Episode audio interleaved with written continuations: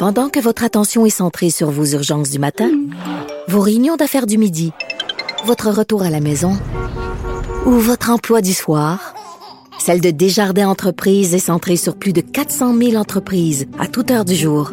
Grâce à notre connaissance des secteurs d'activité et à notre accompagnement spécialisé, nous aidons les entrepreneurs à relever chaque défi pour qu'ils puissent rester centrés sur ce qui compte, le développement de leur entreprise.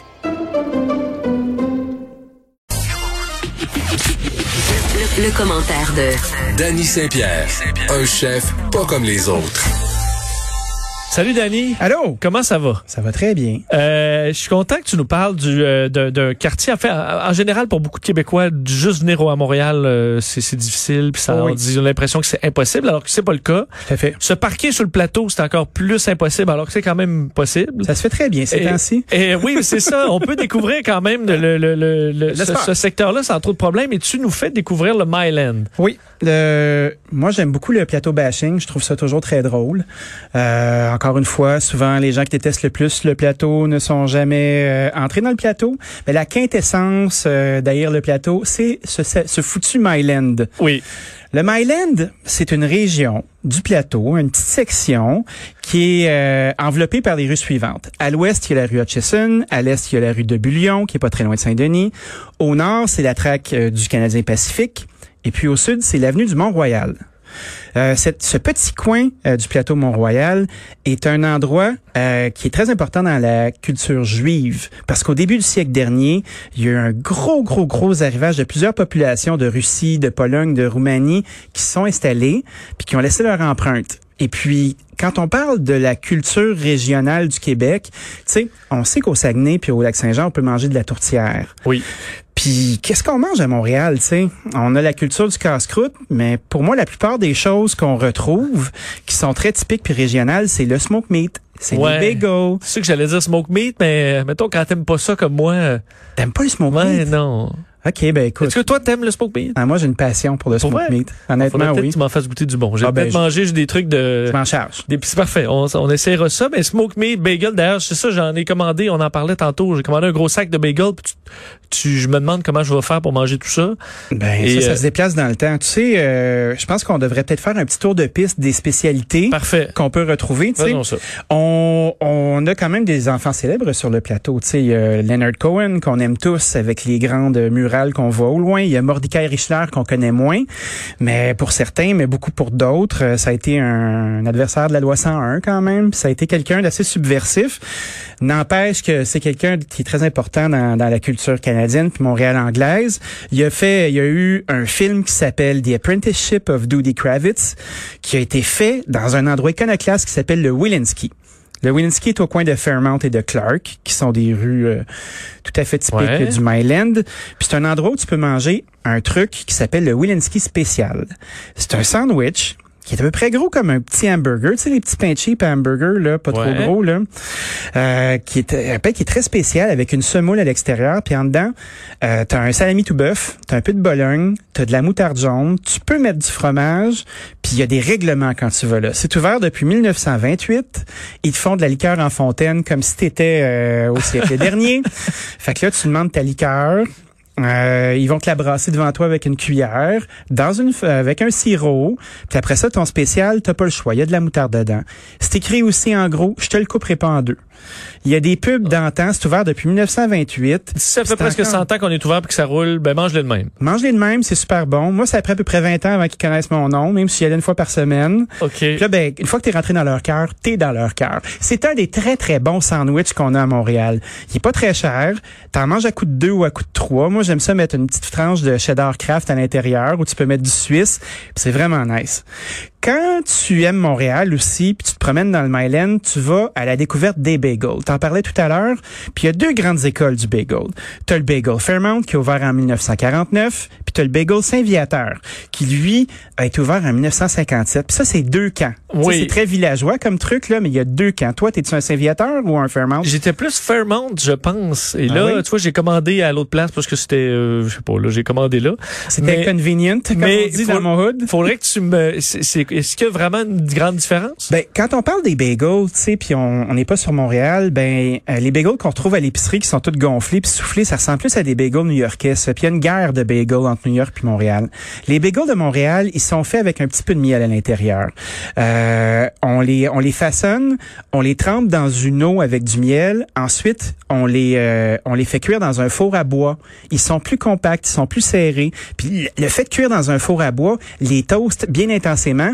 Puis d'un endroit comme ben les deux endroits, Saint-Viateur puis Fairmount, ils en font 24 heures sur 24 puis ils fournissent pas la demande. Il est pas rare de retrouver euh, quelques gens ébréchés à 4 ou 5 heures du matin faire la file pour avoir des bagels chauds qui vont manger dans la rue assis sur une chaîne de trottoir avec du fromage à la crème, tu sais. Mais est-ce que aux. Éta- deux- Est-ce que le, aux États-Unis, l'autre version, est-ce euh, est-ce qu'il y a de quoi de comparable? Je peux pas croire. C'est vraiment, euh, on gagne, là. Ben moi, je trouve On qu'on gagne. gagne. Il y a eu quand même des bons débats. Là. Tu sais, Il y a Leslie Chesterman, qui est une journaliste anglophone euh, Oui. assez euh, assez incisive, euh, qui s'est chicanée contre une journaliste du New York Times à ce niveau-là. Là. Ça a été une thread de, de Twitter assez épique.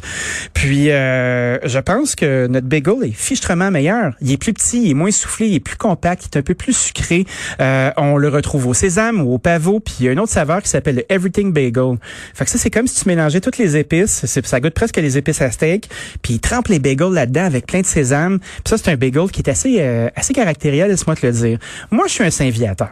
Quand j'a- j'avais mon petit resto dans le Myland qui s'appelait La Petite Maison, mon voisin de ruelle, c'était Joe Morena, le propriétaire de Saint-Viateur Bagel, qui a plein de succursales maintenant avec ses fils. Moi, je trouve que le Saint-Viateur il est un peu plus sucré, il est un peu plus tendre, puis il est à mon goût. Je le trouve bon. Puis après ça, il y a des gens qui disent, ben, tu connais pas ça, t'es un cabochon. Puis ça, c'est bien normal, parce Ouais. que il y a une rivalité, puis c'est le fun. Bon, ça fait, ça fait avancer les. euh, Ça fait avancer les Ça mœurs. pousse les gens à être à leur meilleur. Quand les gens achètent des bagels en grande quantité comme toi, moi, je Oui. vous conseille de les couper en deux puis de les faire congeler, couper en deux. Puis là, tu les mets directement dans le toaster. Puis par le temps qu'ils soient grillés, ils vont être juste parfaits puis ils vont être moelleux puis ça va être le fun. Mais est-ce que pour toi, des bagels, par exemple, Saint-Viateur ou, euh, ou, euh, que je fais congeler, Oui. vont être meilleurs que le sac à l'épicerie, même s'il a été fait il y a deux jours? Ben, moi, je pense qu'un bagel toasté, il retrouve sa vie, là. Ça, c'est certain. Puis après ça, ben, tu fais avec ce que tu as. Tu sais, moi, je suis pas un ayatollah, ayatollah du bagel, là. Tu sais, euh, moi, j'aime beaucoup les bagels quand ils sortent du four. Puis je fais exprès, quand j'y vais, là, j'attends qu'il y ait une fournée, je laisse passer les gens, je veux que mon sac me brûle les doigts. C'est ça qui est le fun. Puis après ça, ben là, c'est des bagels de dépannage, tu sais. Tu les as dans ton congélateur, t'es content, mais c'est pas la vraie affaire. OK. Je La vraie comprends. affaire, ça sort du four. Il y a Schwartz aussi. Schwartz, qui est le smoke meat euh, qui, a, qui a été ouvert en 1928 par un juif roumain euh, qui s'est installé. Puis euh, le, le gros fun de chez Schwartz, c'est la poitrine de bœuf, le brisket, qu'on fait saumurer, puis ensuite qu'on met autour avec un paquet d'épices. Et on met dans un fumoir secret euh, qui est là depuis 1928 qui va fumer la viande, puis ensuite la viande elle doit être mise à la vapeur pendant plusieurs heures, coupée par un technicien compétent qui va te faire une belle job. Puis ça ressemble pas au smoke meat cheap que tu manges n'importe où là, tu sais. C'est pas du ballonné cette affaire là, là. Du smoke meat, ça a une texture un peu comme un bon rôti de palette, tu sais, c'est fibreux là. là. Je t'en Ouais. parle du salé. je Oui, ben c'est ça. Non, mais tu le décris mieux parce que moi justement, tu- j'ai l'impression que c'est un peu euh, que ça manque de texture, un paquet de tranches de. de Eh boy, parce que j'ai pas mangé du bon. Là. Toi puis moi là, je pense qu'on va aller se faire une petite date de Schwartz. Là. On va s'installer Ouais. au comptoir dans les bonnes heures, parce que ce truc-là, quand tu t'en vas dans l'heure de pointe, et ça c'est un des rares endroits qui a des grosses lignes. Hein, qu'on parle d'à peu près une quinzaine, vingtaine de personnes qui attendent. Puis ça aussi c'est quand même, ça a été longtemps le royaume de l'air bête. Tu sais, tu rentres, il faut que tu dises les bonnes affaires, sinon tu te fais brusquer par ton serveur. Il y a pas de dessert, il y a pas de café, c'est fait pour aller vite. Tu manges, tu t'en. C'est bon. Euh, il y a du pain de seigle, le bon vieux pain de seigle euh, bien travaillé. Il y a des petites saucisses tout bœuf qui s'appellent des carnatsels. Il y a des pickles qui sont fermentés, euh, qui sont vraiment délicieux, euh, juste à base de sel. Il y a des half sour aussi, qui est un, un cornichon qui est juste légèrement saumuré, presque piquant. Tu peux manger un bon foie de veau poêlé là-bas. Puis c'est drôle parce qu'en parce que en 1900, non pardon, en 2012, ben il y a un groupe de, avec René Angélil qui ont racheté Schwartz. Ça appartenait à la même famille. Puis là, ben maintenant, on peut en retrouver en épicerie. C'est un bon produit. C'est pas la même affaire. Il y a rien comme s'asseoir là-bas à 10, 11 heures le soir, là, tu sais, quand t'as quelques pintes ou deux ou trois dans le corps. Puis là, tu te dis, OK, je vais me faire un fond avant d'aller me coucher, je travaille demain. oui. Là, tu t'en vas là-bas au comptoir, puis tu t'en fais un, puis c'est drôle parce qu'ils te demandent ton taux de gras que tu veux dedans. Moi, j'aime mon, mon smoke meat medium gras. Fait que du smoke meat, là, tu demandes ta cuisson. Non, mais tu demandes ton taux de gras. Parce que si tu le demandes maigre, là, c'est filandreux puis c'est sec en vieux péché. Mais quand t'as un petit peu de gras à l'intérieur, là, tu manges ça, c'est fondant. Puis ça se mange, ça se mange avec de la moutarde jaune. La moutarde j'aurais pas su répondre à combien Ok. gras. Je t'offre ton vrai, ton vrai premier smoke meat. Après l'émission, Oui. on s'en va là-bas. Parfait. Un autre endroit aussi qui est vraiment fabuleux puis qui est un moment d'histoire dans la ville, c'est Beauties. Beauties, c'est au coin de Saint-Urbain et puis Mont-Royal. Ça a été ouvert en 1942 euh, par un couple, euh, dont Monsieur Sklonick, euh, Jaime Sklonick, qui est décédé euh, l'année dernière ou vraiment pas longtemps, était encore debout à son comptoir. Imaginez, ça a été ouvert en 1942. Puis Monsieur Sklonick était là.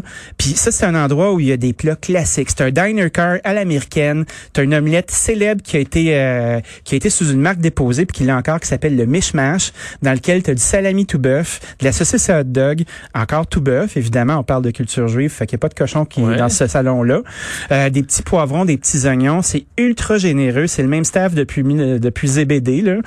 Puis là tu peux avoir un bon smoothie là-bas, tu peux manger des bagels avec du saumon fumé, tu peux manger un beau déjeuner euh, vraiment à l'ancienne euh, qui est formidable, puis dans un endroit qui a pratiquement pas bougé dans le temps avec des banquettes euh, ca- presque capitonnées avec euh, les bordures en, en chrome, c'est vraiment cool. Mais je vois quand même l'intérêt.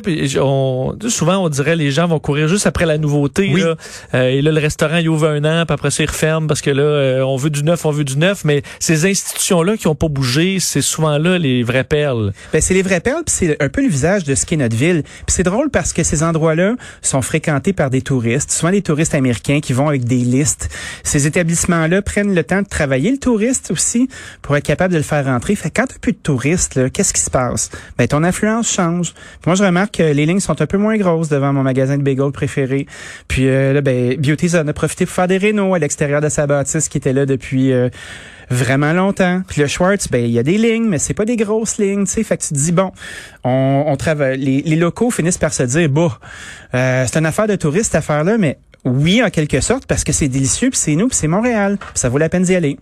Et euh, j'ai vu sur tes réseaux sociaux, je sais pas si tu avais fini ta liste. Ben oui, Oui, parce que- t'en parler toute la journée. non, mais t'as fait un espèce de gros sandwich. Euh, Ah, la mouffouletta? C'est la mouffe, ouais. je- ça me paraissait assez... Euh, une, j'avais jamais entendu parler de ça. C'est quoi? La mouffouletta, c'est un gros sandwich. Ça a été, euh, c'est- c'était comme le McCoat, cette affaire-là. Ça a duré un temps sur mon menu. OK. Euh, je m'étais mis à faire des gros gros pains avec ma pâte à pizza. Puis c'est vraiment un sandwich euh, de la Nouvelle-Orléans dans lequel tu as plein, de- plein de viande froide, de marinade. Puis tu sais, c'est un sandwich qui est gros comme ma tête. là. Ah oui. Euh, c'est pas peu dire. Tu sais, je peux me cacher la tête derrière le pain, me faire un beau chapeau avec. Puis ça, c'est des spécialités à l'américaine qui sont le fun. Tu vois, comme euh, dans mon magasin euh, sur la Ontario, à l'accommodation d'Annie, nous on fait une pizza qui est inspirée des pizzas de Détroit, des pizzas à l'américaine, euh, vraiment deep dish, ultra fromagées, très gourmandes. Je trouve qu'il y a des choses qui sont le fun là-dedans. C'est le fun de la belle cuisine pointue avec des nappes en coton égyptien. Mais moi, ce que j'aime, ce qui se passe dans la rue, comme quand mon bagel est chaud, quand comme quand mon omelette, euh, euh, mon mishmash est servi le matin par euh, la même serveuse qui est là depuis 45 ans, tu sais. Ça, ça me parle, ces affaires-là. Et la petite pizza mince, c'était nouveau en 96. Là, Là, toi, tu ramènes la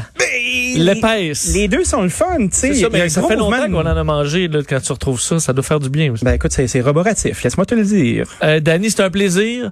Messieurs? Euh, on se reparle la semaine prochaine. À on la va semaine aller manger prochaine. un smoke meat d'ici là.